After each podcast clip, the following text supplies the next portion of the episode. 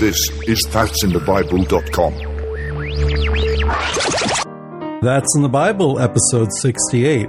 What kind of example are you? Troublesome times are here, filling men's hearts with fear. Freedoms we all hold dear, now is at stake.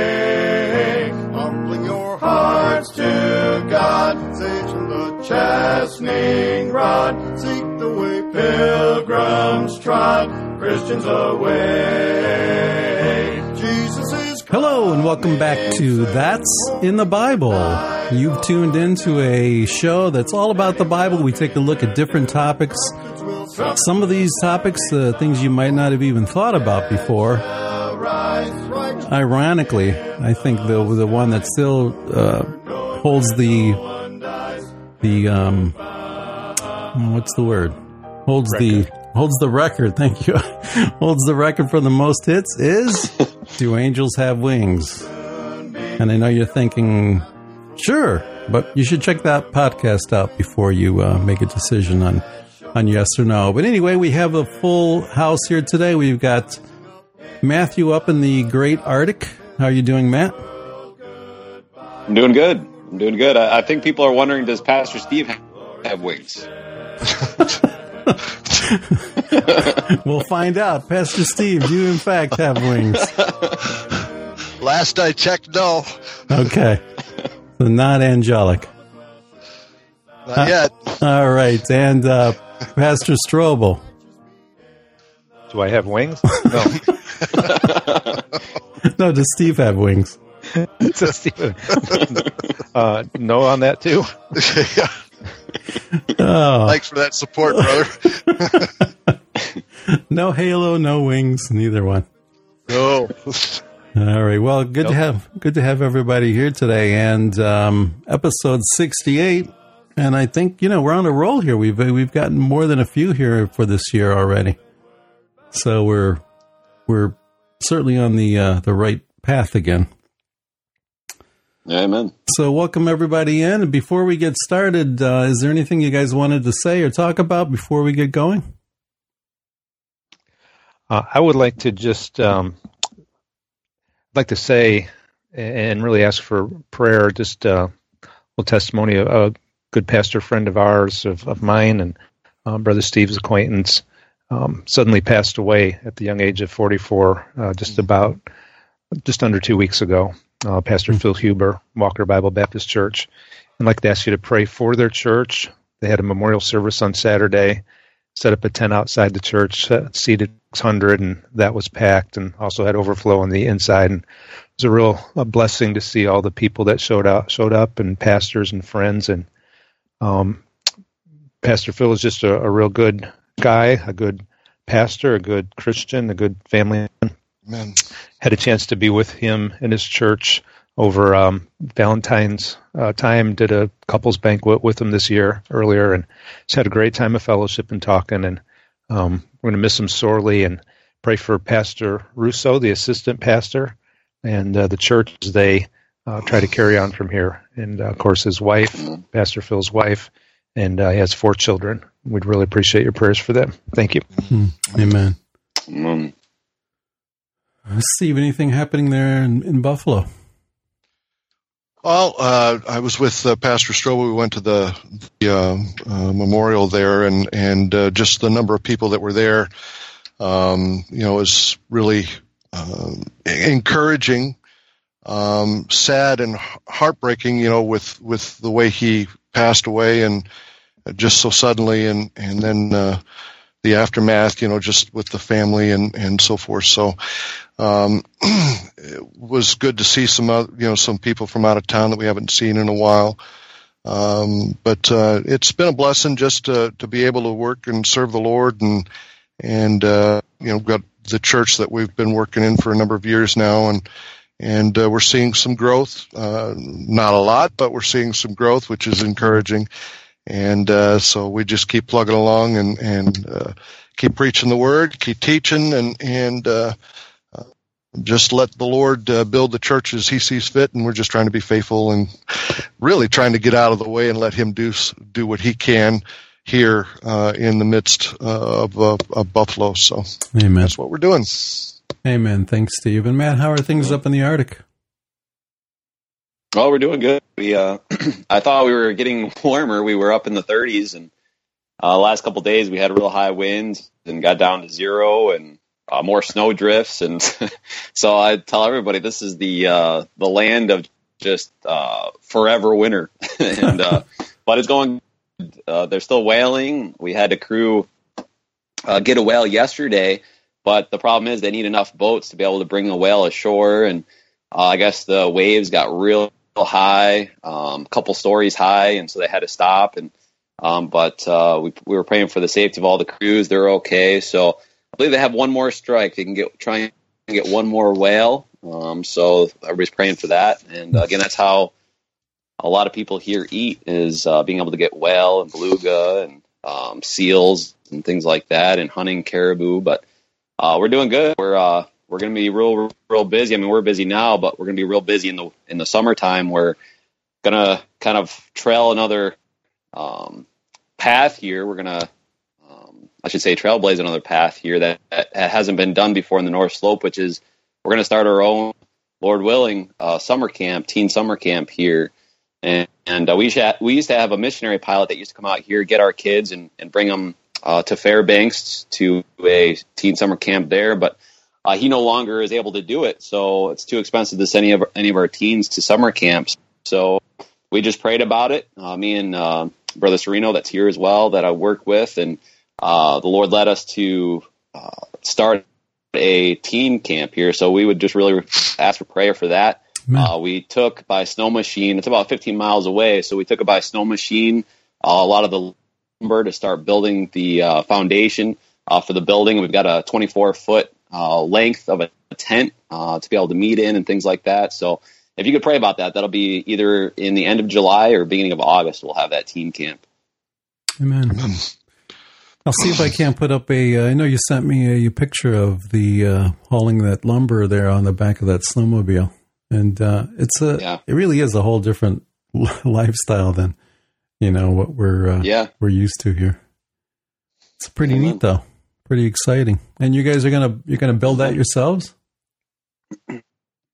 Yeah, right now we're just going to build a foundation because the uh, ground there is just not level at all, and uh, there's tufts everywhere. So to be able to put the tent down for right now, we got to build just a floor, and uh, we'll put the tent on there. The goal is in the next few years uh, to build two 12 by 12 uh, cabins, one for the boys, one for the girls, so we can have an overnight camp, and then we're going to eventually build and enclose that uh, 24 by I can't remember what we were talking about it's going to be, but uh, so it's a lot of building, a lot of, of course, expenses and uh, safety issues too. So, um, and- but the goal is, I've talked to the other missionaries out here in the North Slope, and we don't want it just to be about the teenagers. We want it to be, you know, we're all, all of us here, the missionaries, we're really secluded from everybody else, only accessible by bush pilot plane. So it's been my goal that we're able to get Chad Bernick and uh, the other Daryl Ser- uh, Daryl Sereno and um, you know all the other missionaries that are in this area to be able to come and uh, spend that time together. Uh, you know, at least once a year. So Amen. I think it'll be good. Sounds good. It's a whole different world.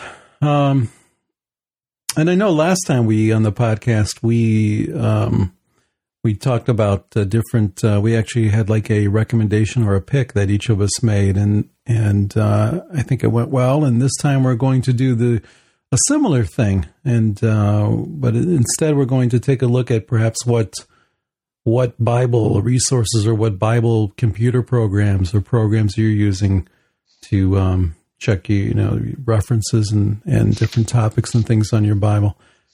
And I thought uh, we would start with Pastor Strobel. Pastor Strobel, what are you using? I am still using an old Bible program, the first one that I got when I got a computer, which was um, back when we were running Windows 3.11 for Workgroup. That was a few So- few years ago, wasn't it? yep. And it, it's it's functional. It's it's not cluttered with a whole bunch of other um, things, although there were add-on programs you could use with it.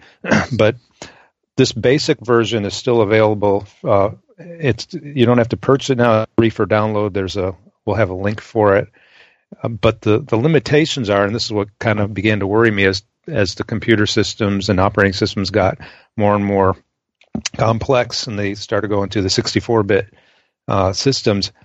Um, as you get up to the higher Windows, you it, it won't function on it, and so hmm. we got into um, seven, you know, you ran into trouble. Except for I got a Windows seven when it came to that that had an XP mode along with it. And then when you got into Windows 8 and then Windows 10, you couldn't use it on there. So I, I say that to say this: I am running Windows 10, but I'm still able to use this. Uh, the way I the the way you have to do it is you you have to get a, a virtual machine or what I use is a free player called VMware Player. It takes a little bit of work to get it on there, but if you have you have to actually take an old Windows operating system, it's got to be legit. And then once you you, you install that on your virtual machine and, and you have another operating system running within it, and then you can install that program on there. So it's a lot of work, but um, for me, it was well worth it. And there may be somebody else out there that's still running a system that could use this, or maybe you've used this in the past and you're wondering how you could get get it to work on your uh, current system, and, and, it can be done.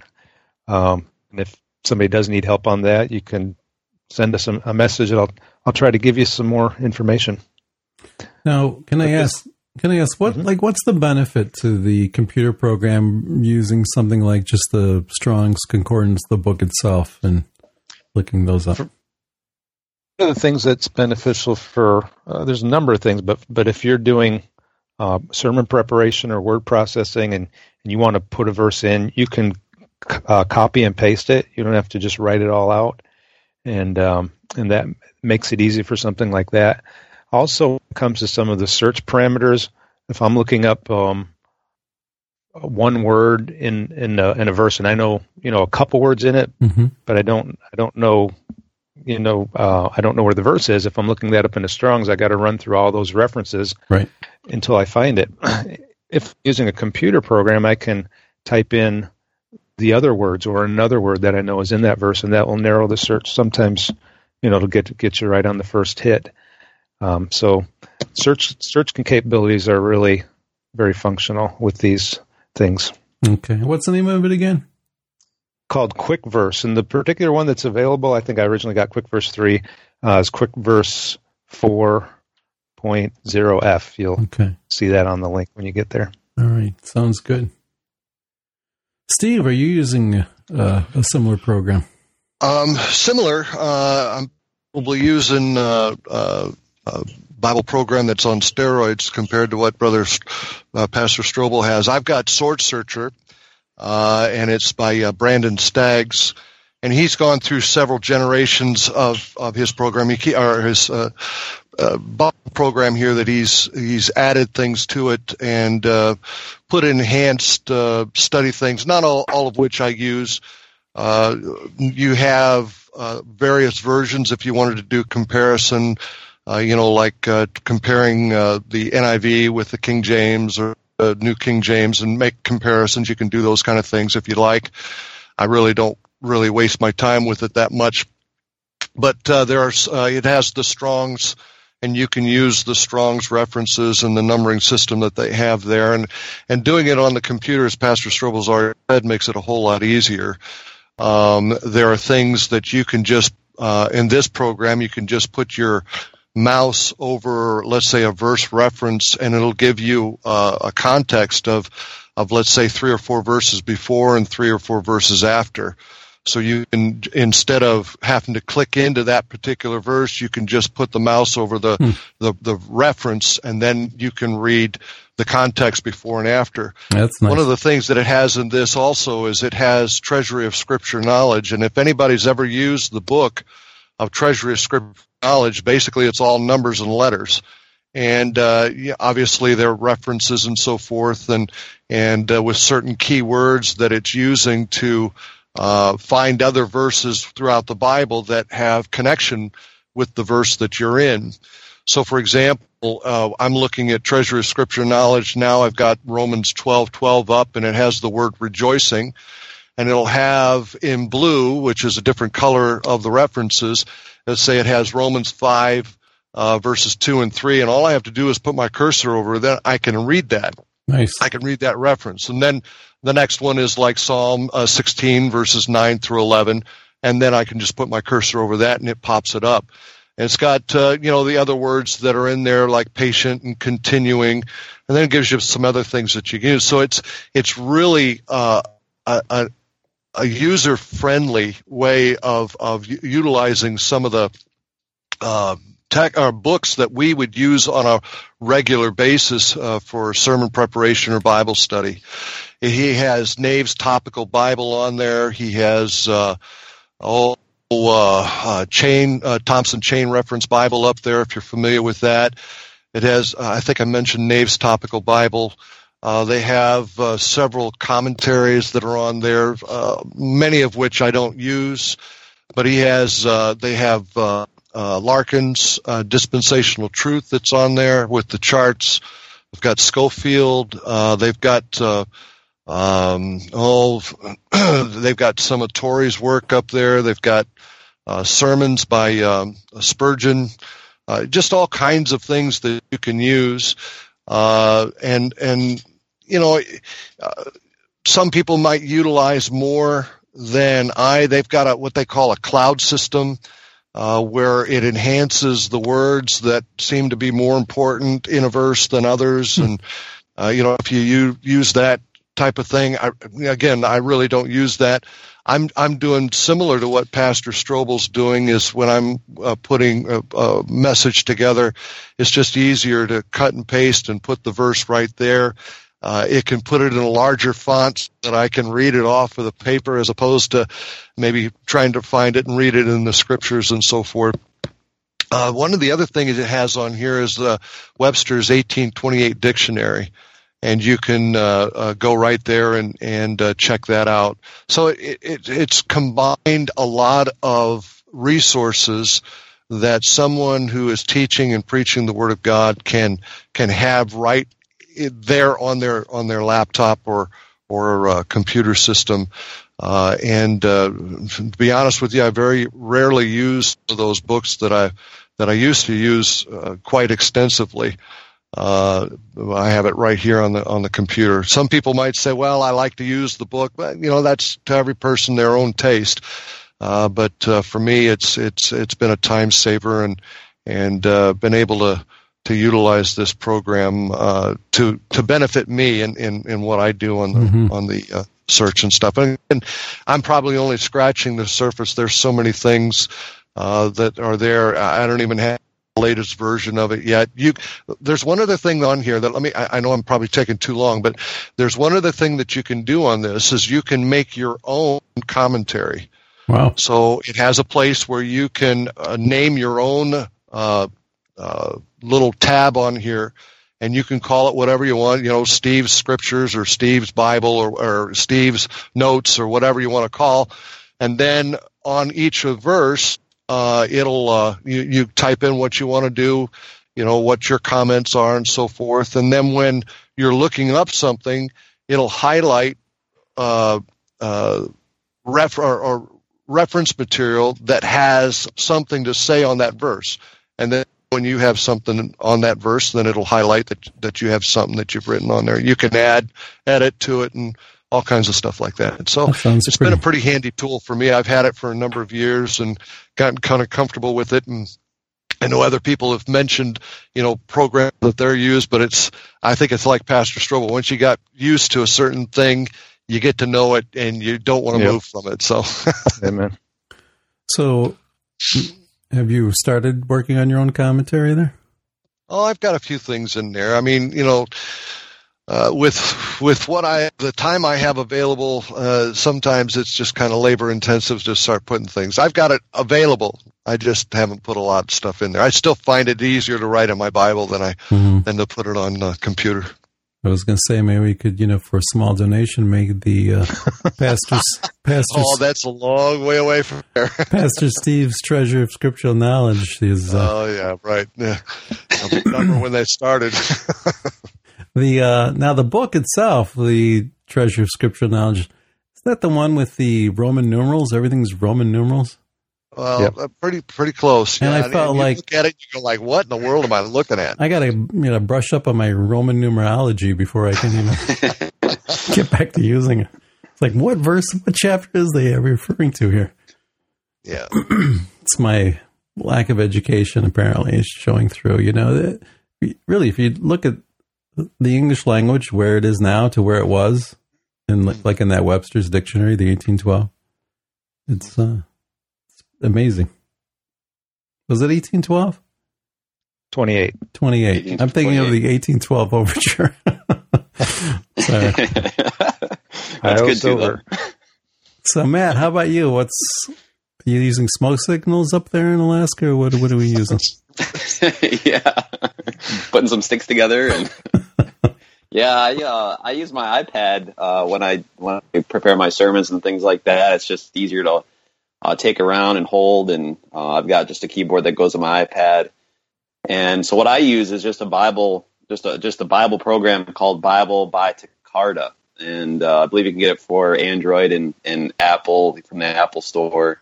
And uh, it was free for me, or either ninety nine cents, I can't remember, but uh, so it's just the Bible, and uh, you can buy other commentaries if you want on it, just like the sword searchers and stuff, and they range from 99 cents to whatever. But pretty much all I use it for is a concordance, and um, you can get also the 1828 dictionary for free on the Apple Store, um, and download that and use that as well. So, but I just find you know that really helps out a lot, just having it having it like uh, Pastor Strobel uh, said, you could just kind of do the same thing, copy and paste, and put that passage into your notes, um, you know, for preaching and things like that. So it, it works well for me. Awesome. And Steve, how much do you know how much that sword searcher program is? Oh, I'd have to look. Uh, it's probably uh, probably about forty nine uh, Okay. for that, uh, and then the updates you you probably get a little bit cheaper to update. I have an update. I think I'm in seven point one, and they're up to I think eight two something like that. So there's, uh, you know, I've been contemplating on on dating it, but just haven't done it yet. So, But what but are it- they? you know, what are they I'm update? ahead. What are they updating? oh, they add more things to it. Oh, I see. Uh, they they put more uh, uh, abilities to be able to work within the text to do things. Mhm.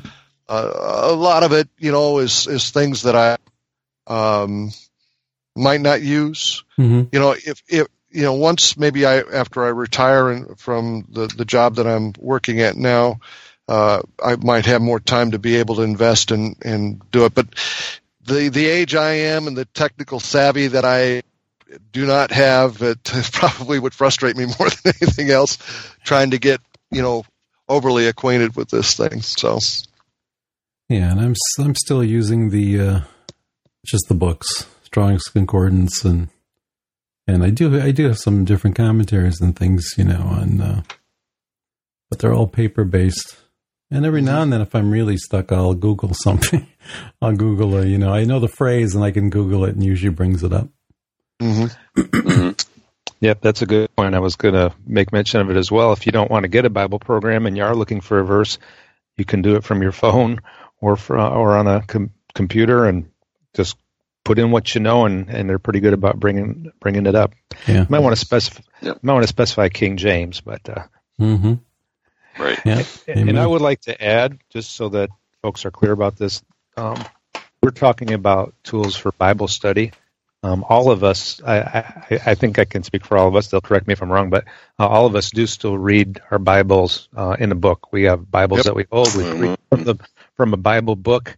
Um, so we have not thrown out our Bible books. We oh no uh, we love them. We use them. We I I study from. I, I I'll I'll spread. You know, I've got my Bible open as well as uh, using and searching things on the Mhm. computer as well. So it's just another tool. amen Amen. I, and I have seen um, folks go to church and they, they bring an iPad as, as, as their Bible. And I guess I'm just, uh, I'm still a product of, uh, you know, paper. Something about turning those pages and being able to, you know, Yeah. write in. And I suppose you can maybe do all that stuff still in an iPad, but, you know, I'm always worried about um, like the software, the versions, as we were talking about, versions change, and I'd hate to lose all that. Whereas a book in print, it's you know, it's not going anywhere. It doesn't matter what day it is or what year it is. Or sorry, Matt. Let me add this too. I don't I don't want to get off onto this because I've gotten in trouble with this before where people get mad at me. But I've seen it in teenagers. You know, my my main ministry is to the kids, and uh, I've seen it with the, not only the teenagers but even younger. I mean, six year olds, seven year olds getting humongous iPhones, and their faces are implanted in those things, and, and they say, "Oh no, but I'm I'm going to read it. You know, read the Bible while I'm in church on on my phone." And we've now made it that you cannot use your phone in church because what happens is they get text messages Mhm. Or they'll text distraction. their, you know, yeah, it's a big distraction. And and I made a point. I said, okay, well, you could read your Bible uh, on your phone and go to school and read it on your phone. But what's the difference? So I, I sat two kids down. I had one looking at their phone, one looking at an open Bible. And I said, now when somebody's walking by, what do you think that person's doing on their phone? And they said, oh, just playing around. And I said, what do you think that person's doing over there holding the Bible? And they said, reading their Bible. Hmm.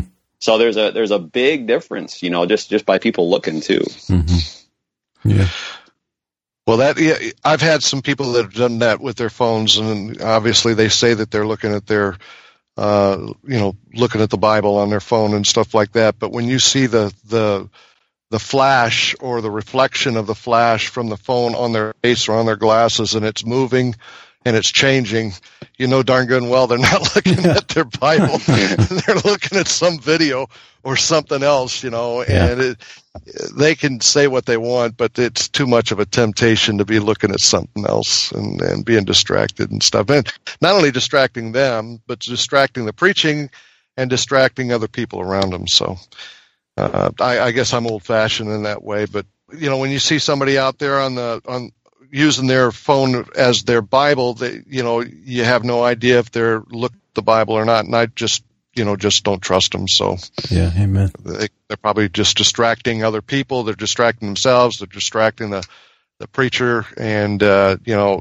it's just you know I can't tell them what to do, but you know I suppose I could, but but uh, it's still I'm old fashioned in that way. So and even not even in church, but even in other places. I know that um, I've due to a family illness, I've been in a lot of hospital settings lately, and um, and I know we don't do it to be seen of others, but I just prefer to read uh, uh, in, in a you know a Bible in a book form versus on a phone or a tablet.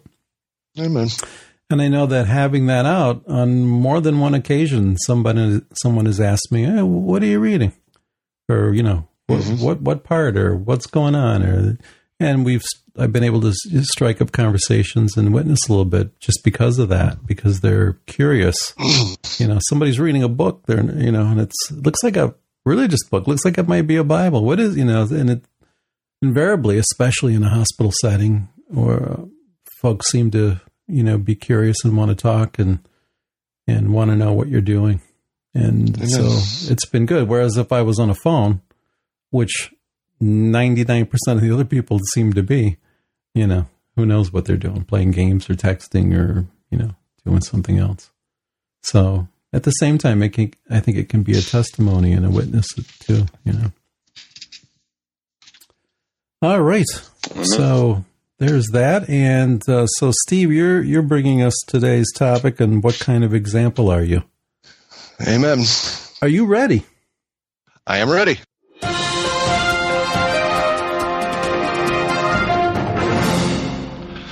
All right, guys. Thanks. I appreciate the opportunity. Uh, as uh, Eric has already mentioned, the uh, the title of the uh, podcast uh, this evening is "What kind of example are you?" And uh, just to get that started off, let's go ahead and take your Bible and turn to Philippians chapter three. Philippians chapter three. And while you're turning there, and hopefully you are, let's just have a word of prayer before we begin. Father, we come to you thanking you and praising you for your goodness and your grace. We're thankful, Lord, for the word of God that you've given us, Lord, that's perfect and without error. And Lord God, that you give us the privilege of being able to teach from it. Lord, I pray that you'd help me this evening to be able to present your word. I pray that it might have an impact on those that hear. and pray God that they might be different than before they listen to this podcast. Uh, Lord, I pray that Jesus Christ might be exalted. We ask this in Jesus' name and for his sake and for his sake alone. Amen. And Philippians, uh, Philippians chapter 3, we're going to take a look, uh, begin in verse 10. Let, us say, do it that way. Uh, Philippians chapter 3 and verse 10, let's read there.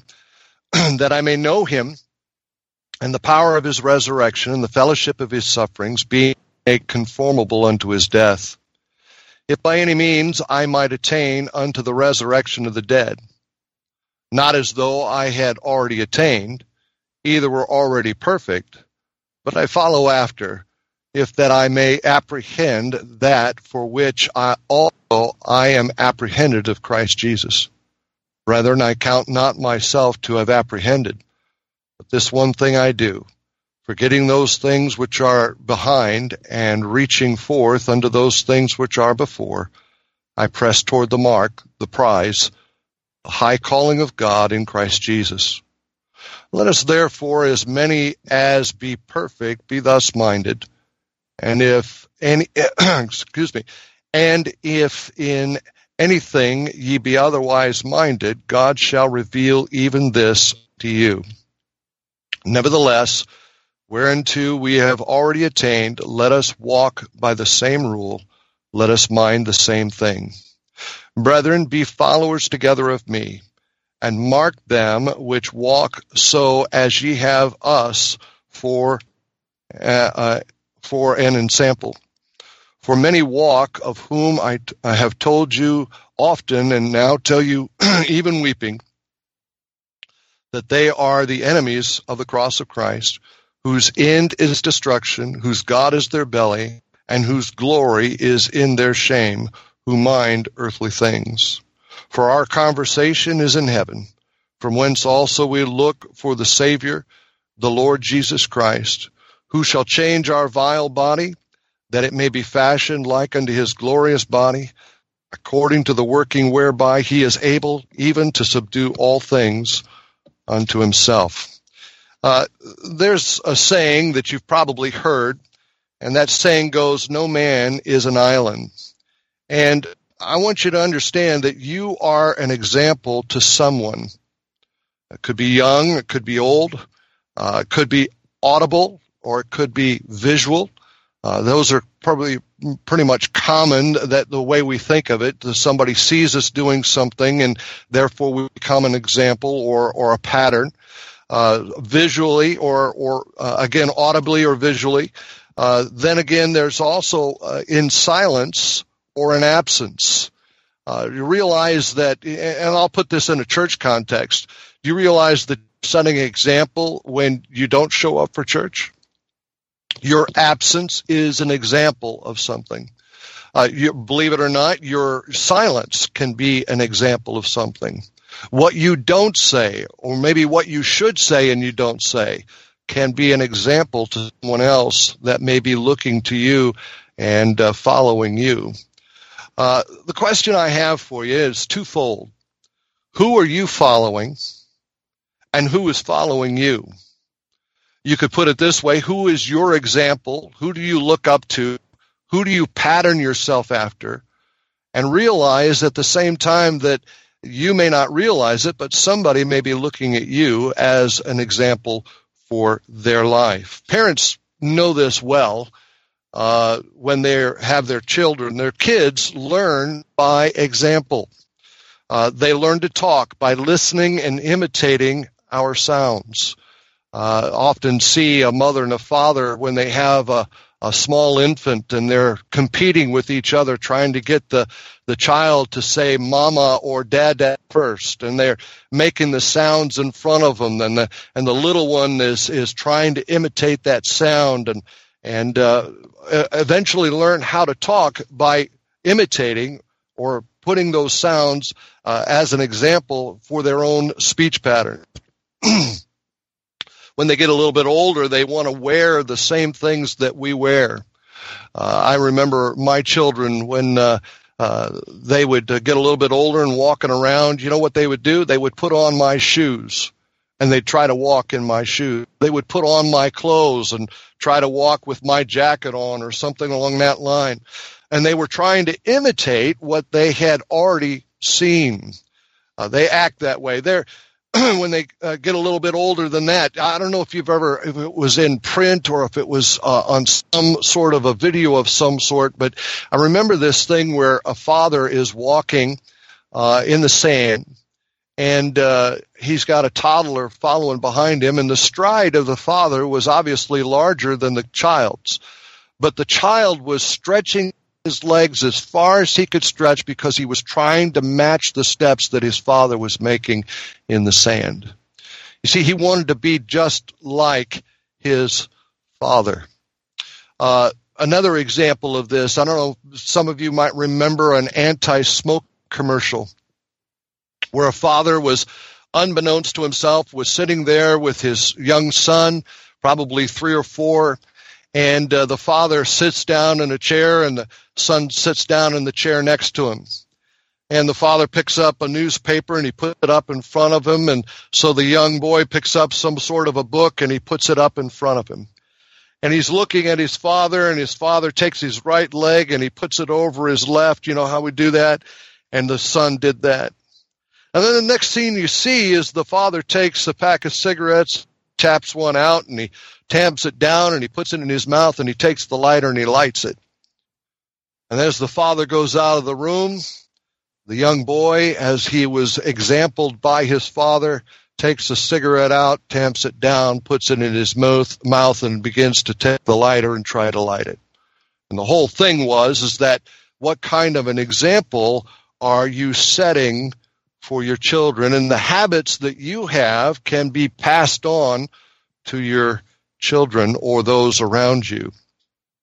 One of the dearest things I think that that uh, happened for me and was mentioned to me by a parent, or uh, actually parents of twin boys a number of years ago at another church that I was uh, attending. I used to lead the singing, and uh, was standing up there in front. And, and in our church, we kind of lead it like the, the, the song leader is the choir director, and he's leading the congregation as he would a choir. So I'm raised, uh, you know, doing my arms and in patterns and so forth, so everybody can stay together. And uh, what happened was, these boys would there on Sunday night, and they would watch what was taking place. And so when they went home, as as kids do, they imitate what they had seen. So they got themselves a cardboard box and they set it up there in the living room when no one else is around and and they set that up there and one of the the boys got up there and he was singing some of the songs they'd learned in Sunday school class and he's waving his arms and he was imitating me. And then the other one, uh, once that was done, and he would go around and sit in front, and the other one got up and put his Bible up there and he set it down and and uh, you know he began to mimic the pastor and he was preaching and who knows what he said but he was preaching something and uh, they were doing that and the parents relayed that to me. And that just stuck with me because it it let me know in a, in just a very subtle way that what I do wherever I go somebody is watching. And somebody may use me as an example. That kind of came to even uh, more reality yesterday in church service. Uh, we were singing uh, the song uh, "It Will Be Worth It All," and there's a line there, the last phrase: uh, "The tempter will be banished; we'll lay our burden down," and and just that that part of that song always grips me and and uh, always means something to me and just uh, you know how we do sometimes you raise the arm up you know in acknowledgement of that truth and and just uh, acknowledging to the lord that that you agree with that and so forth and so on. And my 3-year-old grandson is sitting there with my wife and uh, they're standing and they're watching and they're seeing us sing and it's and this little grandson takes his hand and just puts it up in the air. Now he didn't know what he was doing but he was just imitating his grandfather by raising his hand at that moment in the song. You never know who's watching you and when they're watching you. these sports figures, uh, you know, kids idolize them. They got the posters all over their walls, you know, Michael Jordan, the tongue hanging out and all that kind of stuff. And, and they read every article they can about these guys. They find out what eat before they, they, uh, they, uh, they, uh, have a game. Uh, what kind of shorts they wear, what kind of shoes they wear, and they want to be just like these sports figures. And they follow their example that same thing can be said of any one of us. Uh, we will have an impact on someone's life, whether good or bad. Everyone is an example to someone. Uh, Paul, in this kind of, in the text that we read here in, in Philippians chapter three, makes a, a bold statement. And you might think, well, you know, Paul's just saying this of his own, but realize that the Lord allowed it to be in Scripture, so it has to be a true statement. And he says there in, in Philippians chapter 3, and take a look in verse 17, it says, Brethren, followers together of me, and mark them which walk so as ye have us for an ensample.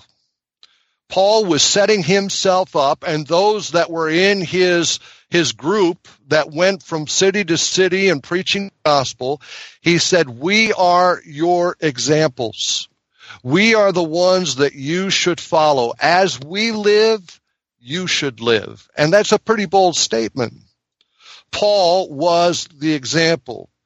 You want to know how to live as a Christian? You follow Paul. In 1 Timothy chapter 1 and verse 16, it says this, Howbeit for this cause I obtain mercy. This is Paul speaking. He says, I obtain mercy, that in me first Jesus Christ might show forth all long suffering for a pattern to them which should hereafter believe on him to everlasting life. So Paul in another another one of his epistles is confirming the fact that he is the ensample, he is the pattern which we are to pattern our lives after. He instructs others as well to follow and to live as a pattern or an example to those that they are ministering to.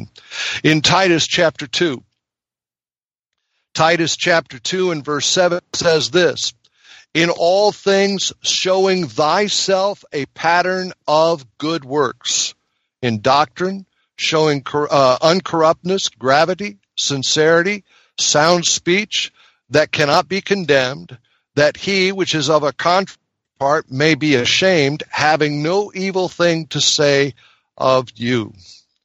Anyone who comes along, Paul is the standard by which we are to judge whether he is a good one to follow or not. That's what meant there when he said there, and go back to Philippians chapter 3, verse 17, it says this, Brethren, be followers together of me, and mark them which walk so as ye have us for an example. So you are to mark those that walk the way Paul marks. Why is that? Verse 18, For many walk, of whom I have told you often, and now tell you even weeping, that they are enemies of the cross of Christ. You see, Paul understood that there were many out there that were teaching and preaching that were setting poor examples, bad examples.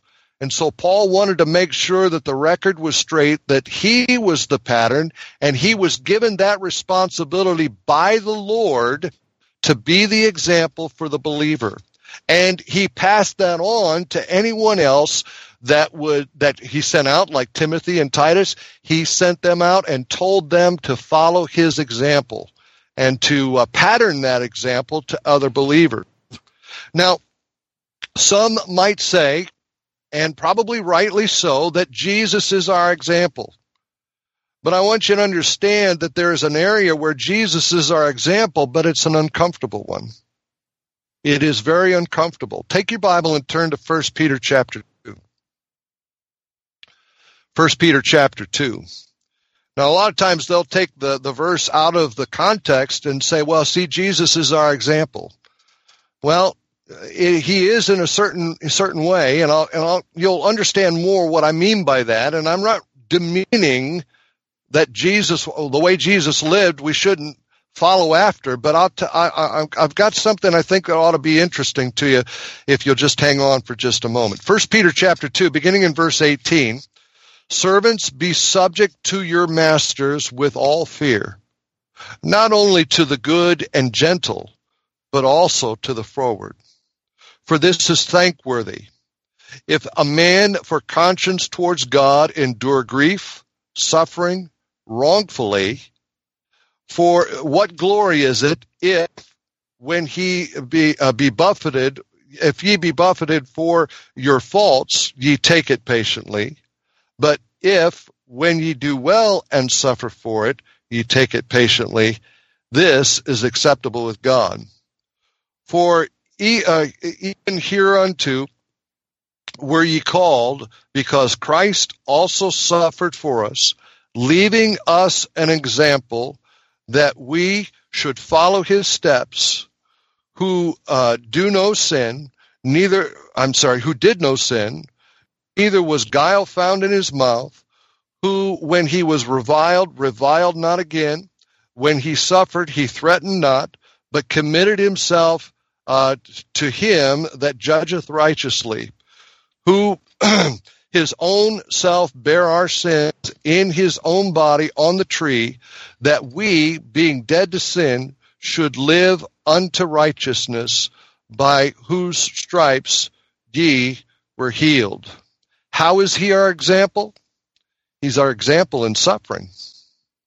He's our example in suffering.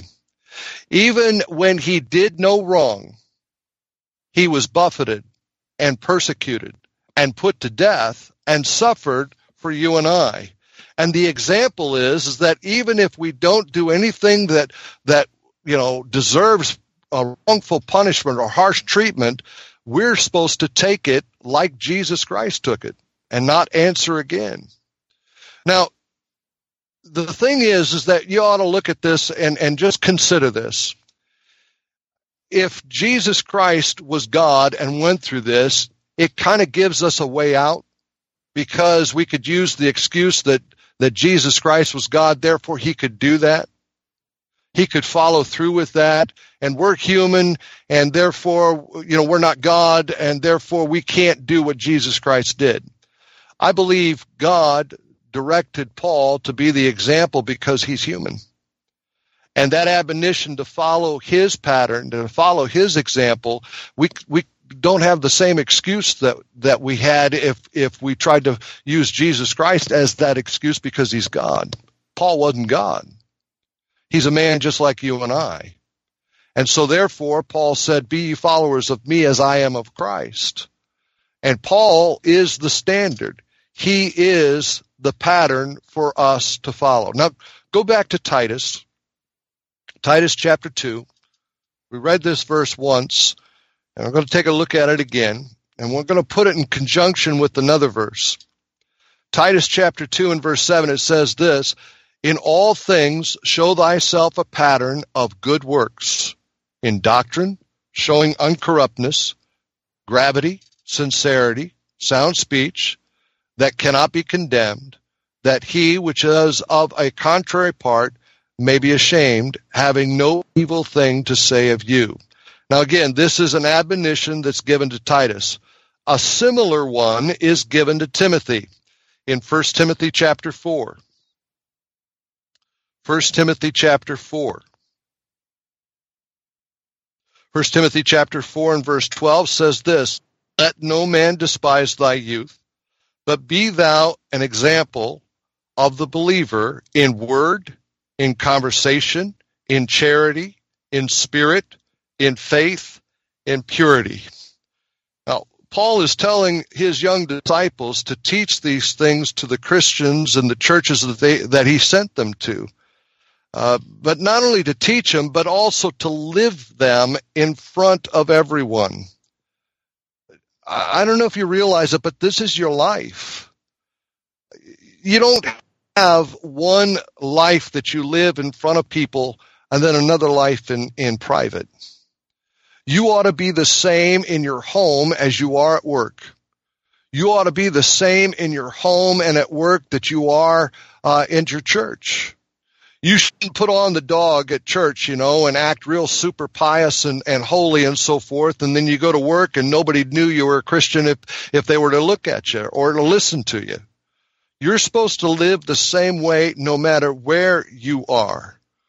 Paul said it this way, and probably a verse that many of you are familiar with. He said, For me to live is Christ, and to die is gain. They were to be, uh, uh, Titus and Timothy were to be examples just as Paul was their example and as he is our example. Question I have for you, how are you doing? What kind of example are you giving to others? And let me add this. Who are you using as an example for your life? I was uh, looking at these two verses, and uh, there are several that are, uh, I guess you could say, synonyms. They're they're uh, they don't say the same word, same words in there, but they reflect the same idea or thought. And I think you'll see what I'm talking about when we get into these things. But there's there's a match in there with one exception, and that's kind of the wild card, and we'll get to that at the end. Uh, in comparing these two verses, you have in one it says in word that there be to be an example in word, and the other verse says sound speech. And the question I have has the way you talked changed since you became a Christian? Has it changed? It ought to change. In Colossians chapter 3 and verse 8 says it says this, but now ye also put off all these anger, wrath, malice, blasphemy, filthy communication out of your mouth. You know, if there's not a change, then you're not showing the work of the Lord and the Holy Spirit of God in your life because when you get saved, some of those old habits, those filthy words that come out of your mouth should change and you should be able to get rid of them. You realize, you know, some of the other things that are mentioned here, the, the anger, the wrath, the malice, you realize that your anger if you let that get the best of you, will affect the way you talk. Hatred for others that you're supposed to get rid of as a new Christian uh, will affect the way you talk. You know, they'll start sounding things like you want to get revenge uh, for for something that somebody's done uh, to you, and that's wrong.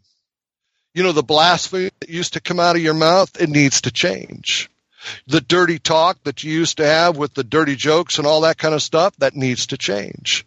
The four letter words, the cursing and all that kind of stuff, that needs to change. Uh, the off color jokes, you know, the, the not so dirty jokes, but they're, they're kind of the, the, the, uh, you know, off color jokes. I guess that's the best way I could put it. There's probably another term for it that's not coming to mind right now. But those jokes that just are lead to a wrong place. You know, they may not be dirty outwardly and overtly, but but they still lead to the wrong place. Even those need to change. Hearing you, would someone think that that's the way a Christian should talk? You know, there's another thing. You know, again, I, I made mention of it earlier, but people come into church and they just have this super pious uh, religious talk that's just fake and syrupy. You know, that's that's just as bad as some of the other stuff. I mean, you know, they just put on the dog. I, you know, I, I go down to City Mission and I go to another place called Charity and I preach down there and, and you know, they come up afterwards and, and they're, they're just, they, they have this syrupy, drippy talk, you know, and, and then w- when we're getting ready to leave, when we go through the the uh, uh, lobby there, if you will, uh, the, you know, the TV room, and we walk there, and you hear that same person that was just talking real syrupy, and they're spouting off four-letter words and stuff. It's just a show. It's just fake. They're one way in front of a preacher or in a church, and they're another way when they're out away from that scenario. And it's just fake. It's syrupy hearing you, would someone learn how to pray? I mean, you know, there are a lot of people out there, even Christians that have been saved for a number of years that just say prayers and they're not really praying. You know, would somebody hearing you realize that, man, that guy's talking to God. And then not just saying prayers. I, I, and even beyond, you know, the, you know, the Our Father or the Hail Mary and, you know, people just say those prayers and they just, you know, clip them off just real fast. But I'm talking about Christians that pray the same way every time they are asked to pray. I mean, you know, eh, there ought to be some heart in the prayer. Would somebody learn how to pray effectively if they listen to you pray? Would somebody learn how to witness to the lost if they heard you? I mean, has the way you talk, your word, the sound speech that you have, uh, would would it would it be able to be a good example for someone? Would they know how to give praise and thanksgiving to God by listening to you? you know let me let me extend that a little bit further and it, this might bridge into some of the other categories here but but uh, let me ask you this uh, how how would somebody learn to sing by listening to you sing and what i mean by that I, i'm not talking about the notes and so forth but i mean would they hear you sing with fervency and with passion and with desire the words of the hymns that you sing on sunday morning and sunday night and wednesday night uh, do the words reach you? Or do you just sing because you want to be heard of men? there are many a Christian out there that has a good voice and all they want people to do is hear how good they sound instead of delivering the message of the, of the, of the words of the song.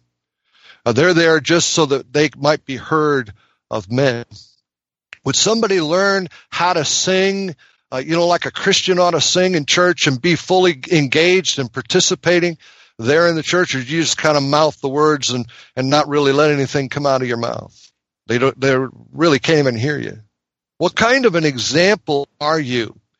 You know, sometimes you get on, uh, you, you see some Christian TV and so forth, and they've got some good places on there. They're not, they're not all bad but you know how they'll pan around into the uh, congregation, you know, and and show people on, when they're singing and stuff and you got people that have the real tight lips, you know, and they're barely moving.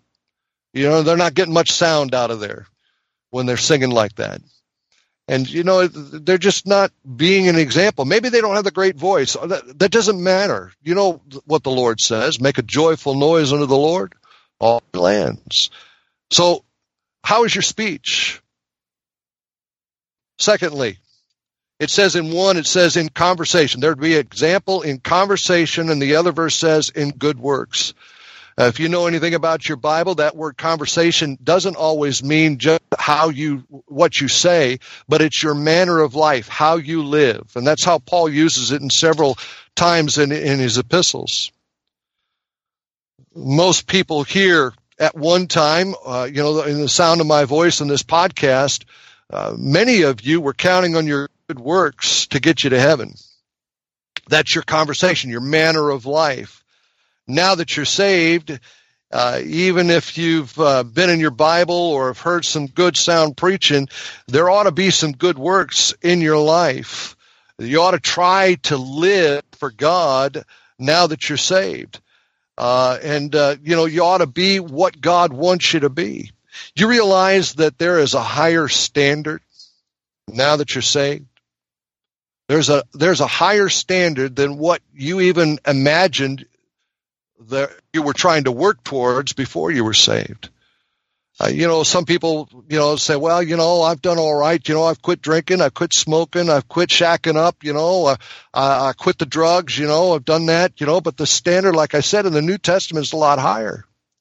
You realize in the Old Testament, it says, thou shalt not commit adultery. Do you remember what Jesus said? That if a man looked upon a woman to lust after her in his heart, he's committed adultery with her already in his heart. You see, it's a higher standard. Back in Colossians chapter 3, where we were before, Colossians chapter 3, beginning in verse 5, it says this It says, Mortify therefore your members which are upon the earth fornication, uncleanness, inordinate affection, evil concupiscence, and covetousness, which is idolatry for which things sake the wrath of God cometh on the children of disobedience, in the which ye also walked some time when ye lived in them. But now you also put off all these anger, wrath, malice, blasphemy, filthy communication out of your mouth. Lie not one to another, seeing ye have put off the old man with his deeds, and have put on the new man, which is renewed in knowledge after the image of him that created him.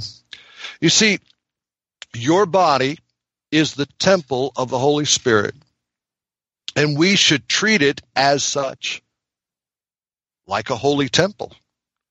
We should consider it holy and not defile it.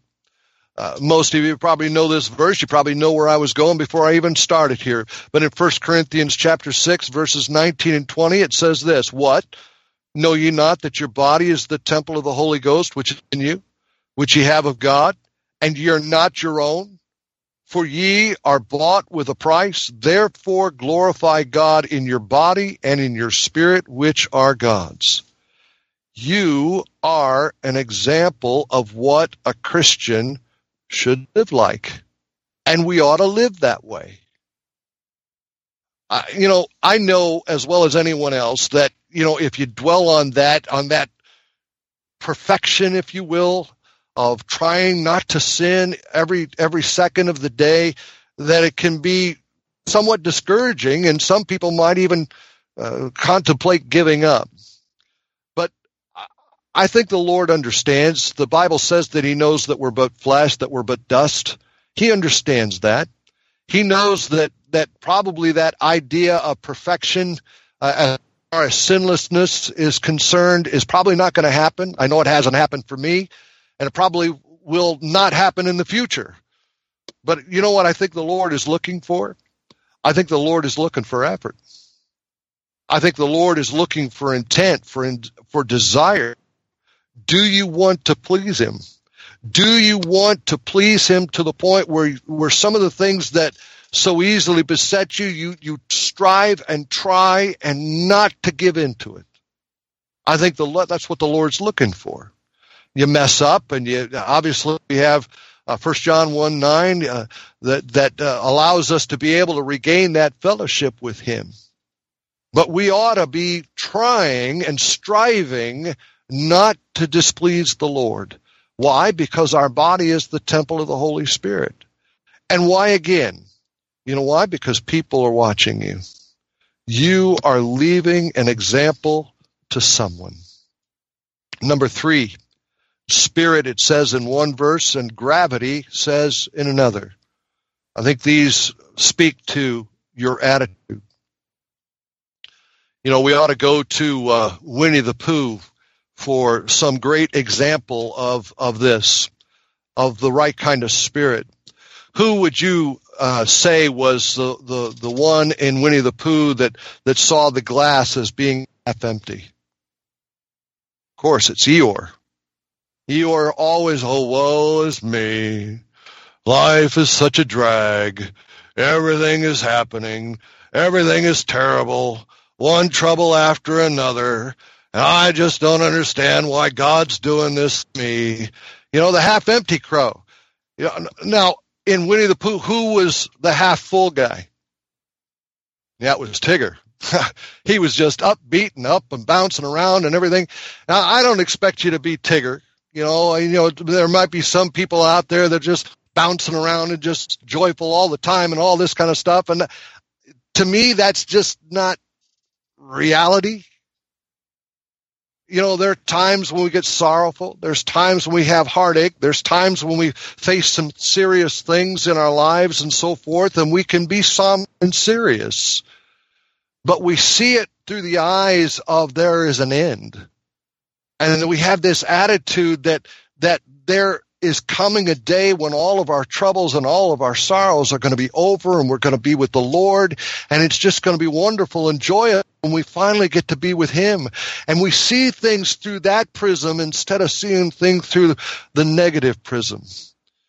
You know, I get accused sometimes of having a sour face and, and, you know, the, the part of that I'm, I have to confess is genetic. my grandfather, my grandfather's father and my dad are just have this serious demeanor about their face.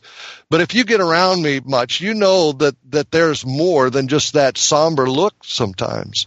I mean, uh, I love life. I love to laugh. Uh, you know, these guys I'm on this podcast with, uh, we laugh all the time and we joke around and we kid each other and and uh, we enjoy life and I enjoy the Lord and I can rejoice and again I say rejoice uh, with the best of them.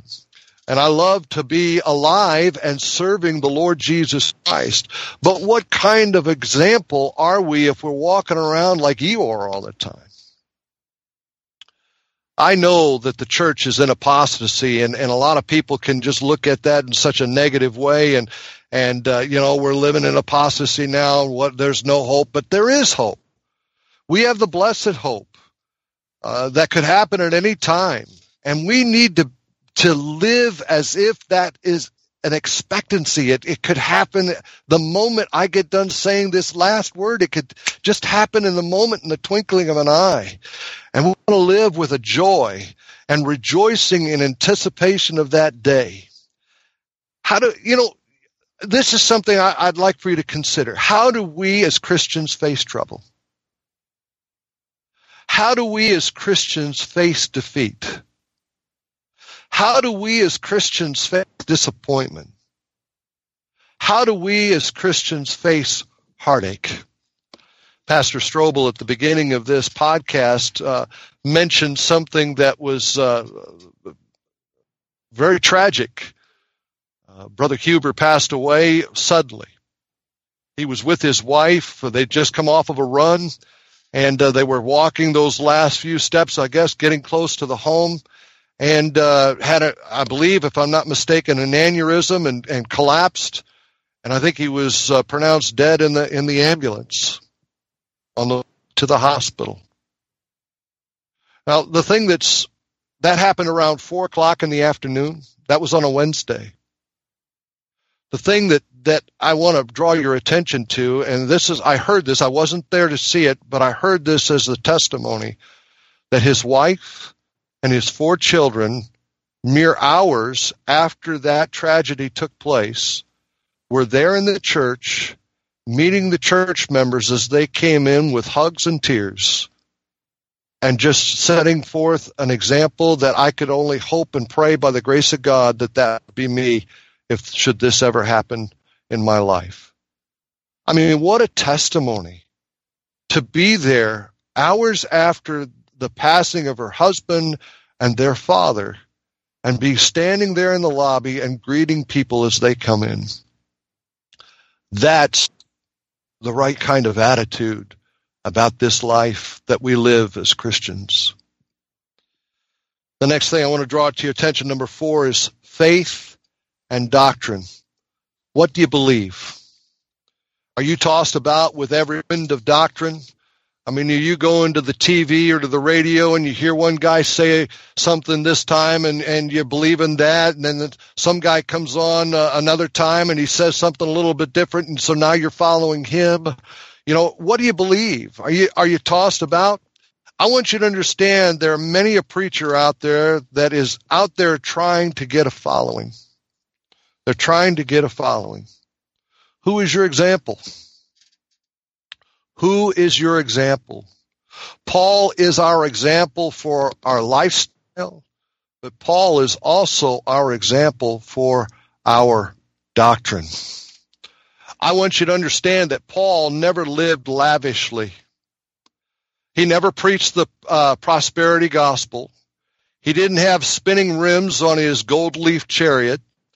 Paul never took advantage of people. Paul never preached a hateful message. He preached hard. He preached strong. He preached boldly, but he never preached a hateful message. Paul never lorded it over the people. Paul never uh, uh, con- he, you, you, know something about Paul? He he said, "Condescend to men of low estate." He didn't preach to the highbrow crowd. He preached to everybody. Uh, he didn't, uh, you know, put the, the, the lower class people down below, you know, and just uh, you guys can go sit in the in the lobby or something like that. You know, Paul said he condescended to men of low estate. You know, he never put a guilt trip on people to give. That's something you ought to think about. The Bible says this, uh, quoting Paul, it says, Every man as he purposeth in his heart, so let him give. Now, Paul told them what uh, what God said and so forth, and we're supposed to preach what the book says. But as far as putting guilt trips on people, Paul never did that. He says you you have an idea of what God would have you to do, and then you give it with a cheerful heart. Paul never preached live as you please. He always pre- preached righteous to live righteously. What you believe matters to those around you. You are an example. And again, I want to reiterate who is following your example and who are you following as your example? Number five, purity and sincerity. Living honestly before people. No cheating, no making yourself out to be somebody that you're not. Again, I draw your attention back to, uh, you know, go down to City Mission, been going down to City Mission for probably over 25 years. And the number of times that we've gone down there to minister and we get somebody that comes up and hears our message and, and all of a sudden they come up and they're going to tell us uh, how the right way is and and we've got it all wrong and they've got it all right and and so forth. And they they come up with this super pious uh, talk of, of of being super religious and the prime example of what a Christian should be. And they're in the place that they're in and then they're in the the the TV room and talking the way they talk you know it doesn't match what they are. They're not living in purity. They're not living in sincerity. They're not being honest with people. We need to live clean. We need to live above reproach. You know, and that goes to a lot of things. The, the, the where you work, you know, you know yourself. If you're trying to live as a Christian at a workplace, you know those people are looking at you with a microscope. And they're going to try to find everything that you do and find some excuse to justify themselves at your expense so that they don't have to to to trust the Lord Jesus Christ because well I, I do better than Steve. You know, maybe I, I work faster than Steve or I do a better job than Steve. You know, and, and they're, they're gonna gonna nitpick at every little thing to try to make themselves to be better than you and they're going to point out your flaws and they're going to point out the inconsistencies in your Christian walk. And you need to live above reproach, at least attempt it the best way that you can. Now, those are all the ones that are similar in each one. There's one wild card here, and that's charity. Charity. How you react with people. Uh, I'm I'm kind of plain in my speech, and I, I like to think of charity as love with feet to it. It's not the emotions. It's not just words. It's the actions that you put behind the affection that you are extending to people. Do you treat people differently because of who or what they are? Are you compassionate? Do you love the unlovable?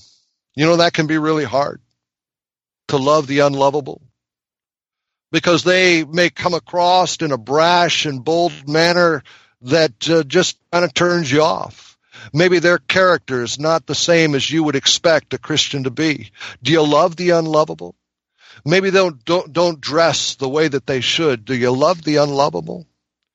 Is every soul precious to you? Is every soul precious to you? Or do you only go and, and try to reach the ones that you deem worthy? You know, Jesus Christ died for all men. He died for the homosexual. He died for the transgender. Uh, he died for the homeless guy in the shelter. He died for all of them. Do you only witness to the ones you deem as, as being worthy? Now, you let me sum it up with this way. You are an example to someone. And you need to take stock in what you're doing and and remember that there are people that are watching you. You know, that's a good motivation for you to live the right kind of way. Just perchance that somebody's going to see you doing something and you don't be the one that's giving the bad example. Someone is watching you and you are watching someone else.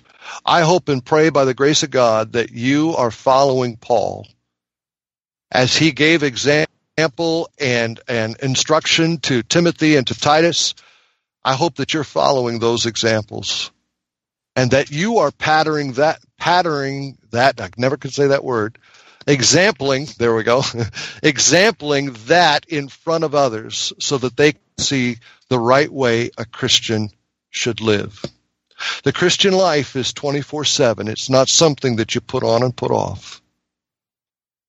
What kind of an example are you? Guys, appreciate the opportunity. Thanks a lot.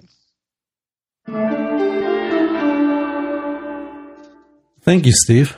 That was uh, excellent. I, you know, and it's a a balanced approach is what you gave too. You know, you're not calling calling us to act like uh, you know with this false piety, you know, Right. that we that we wander around with, uh, or people think we should wander around with. So I I like the way you gave both sides of that. You know, let's let's be realistic and and be true to who we're supposed to be, not just some of the time, but you know, Amen.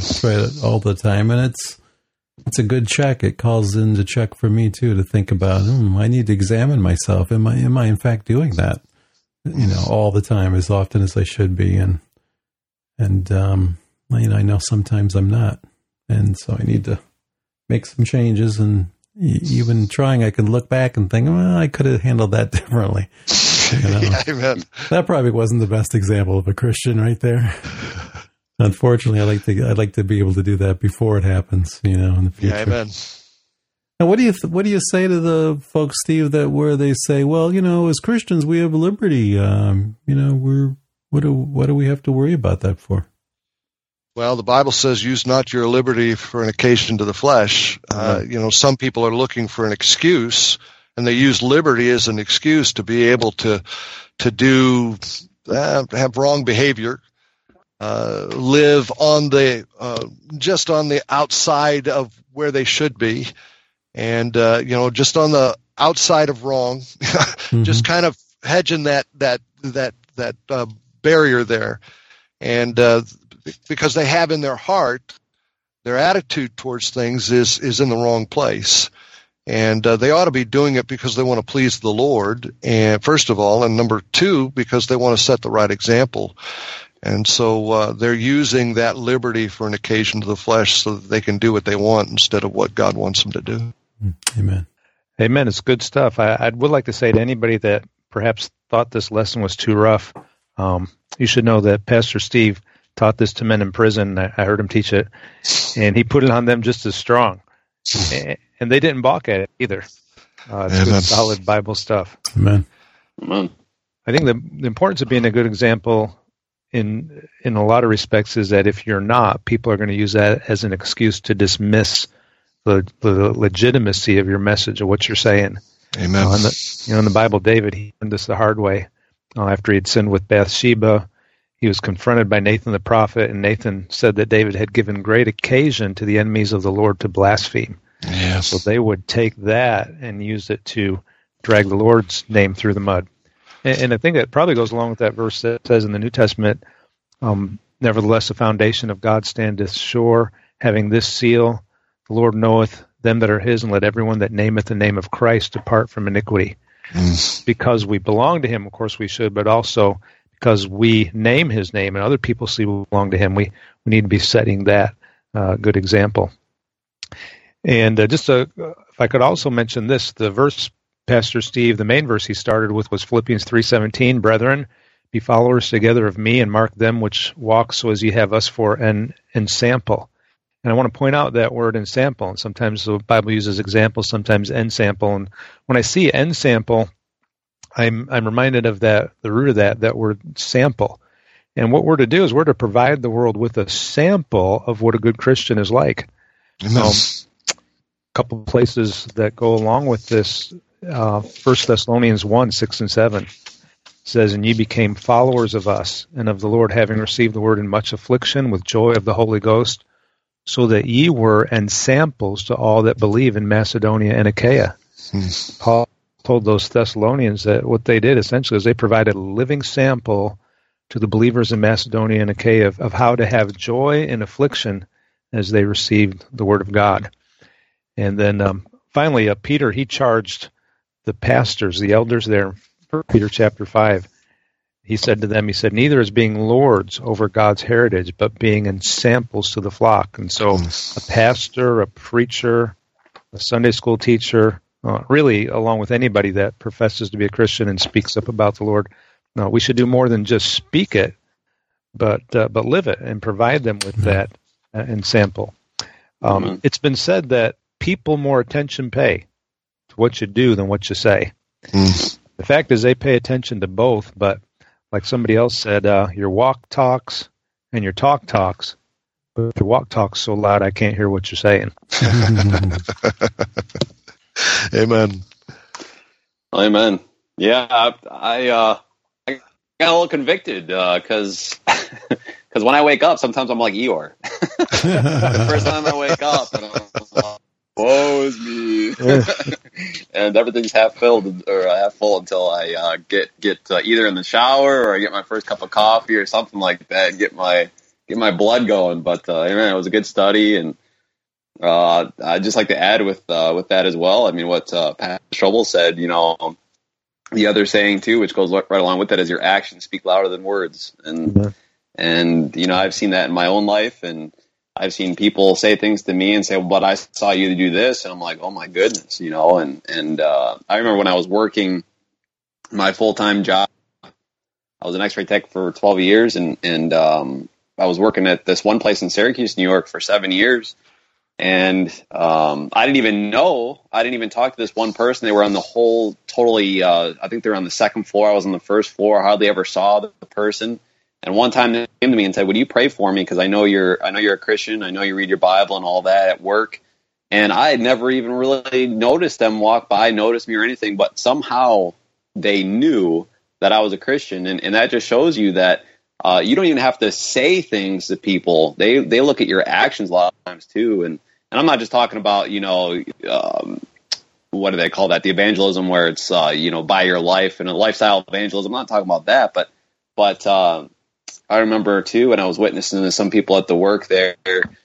Um, they said, "Well, you know, this person over here says he's a Christian too, and we've seen him act with you totally different than when he acts with us." And so I've actually seen him try and witness to those same people and they come to me and they say, "Listen, uh, we can't listen to him. He he drinks just with us. He talks just like us with swearing and everything like that. But at the same times, he's trying to get us saved and and all that."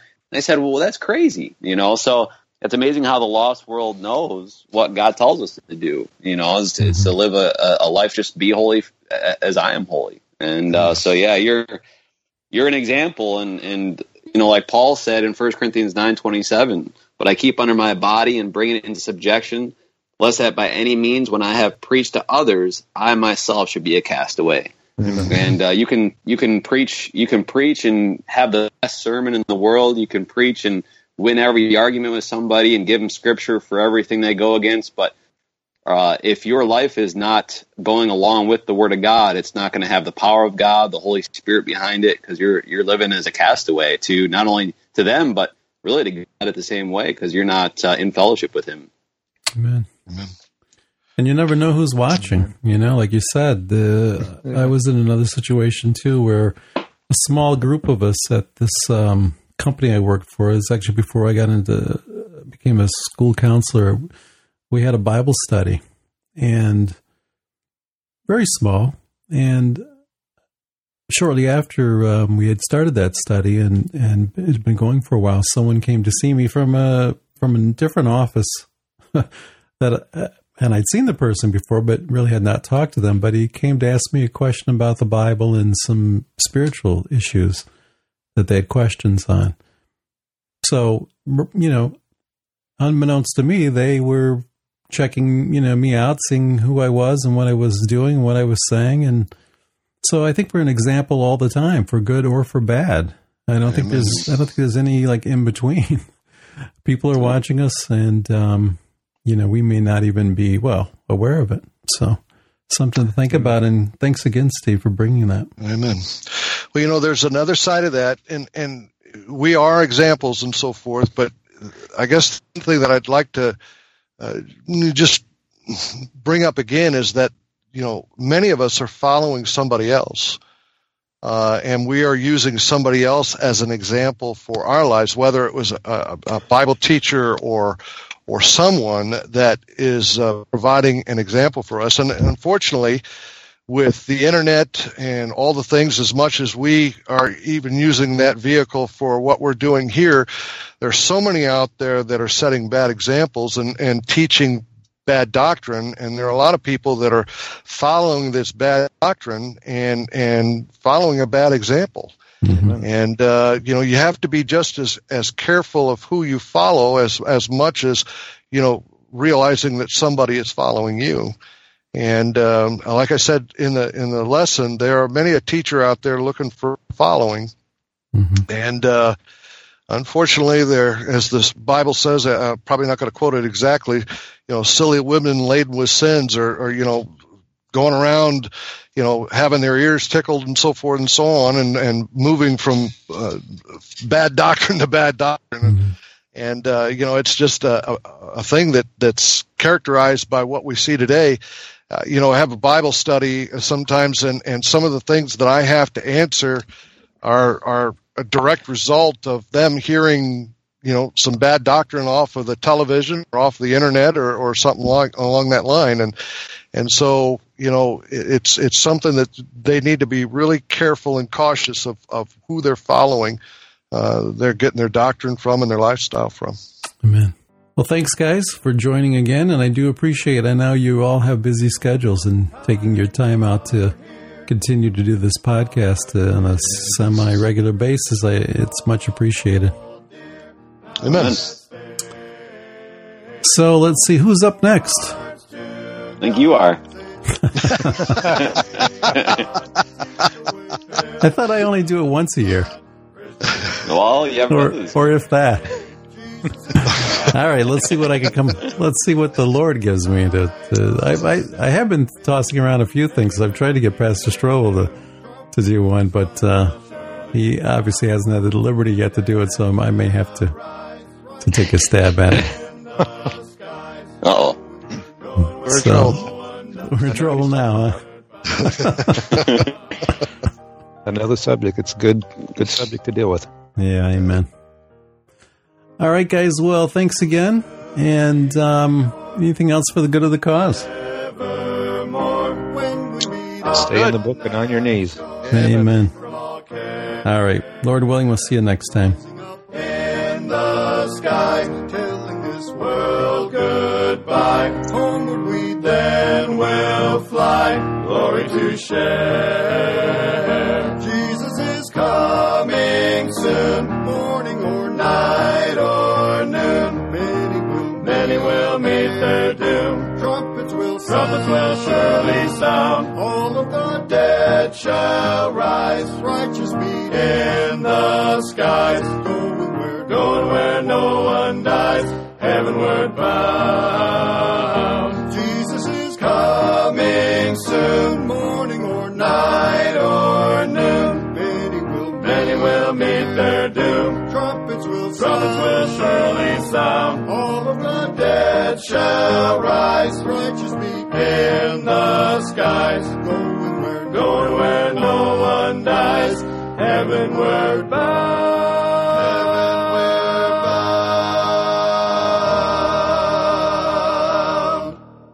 This has been a production of the That's in the Bible podcast. To leave a comment or to ask a question, visit our website at that'sinthebible.com or email us at that'sinthebible at gmail.com or call our listener feedback voicemail at 716 584 1611. Again, that's 716 584 1611. As always, thanks for listening and press on.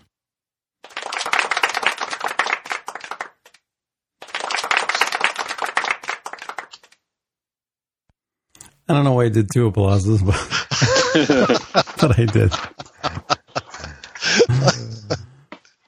oh man.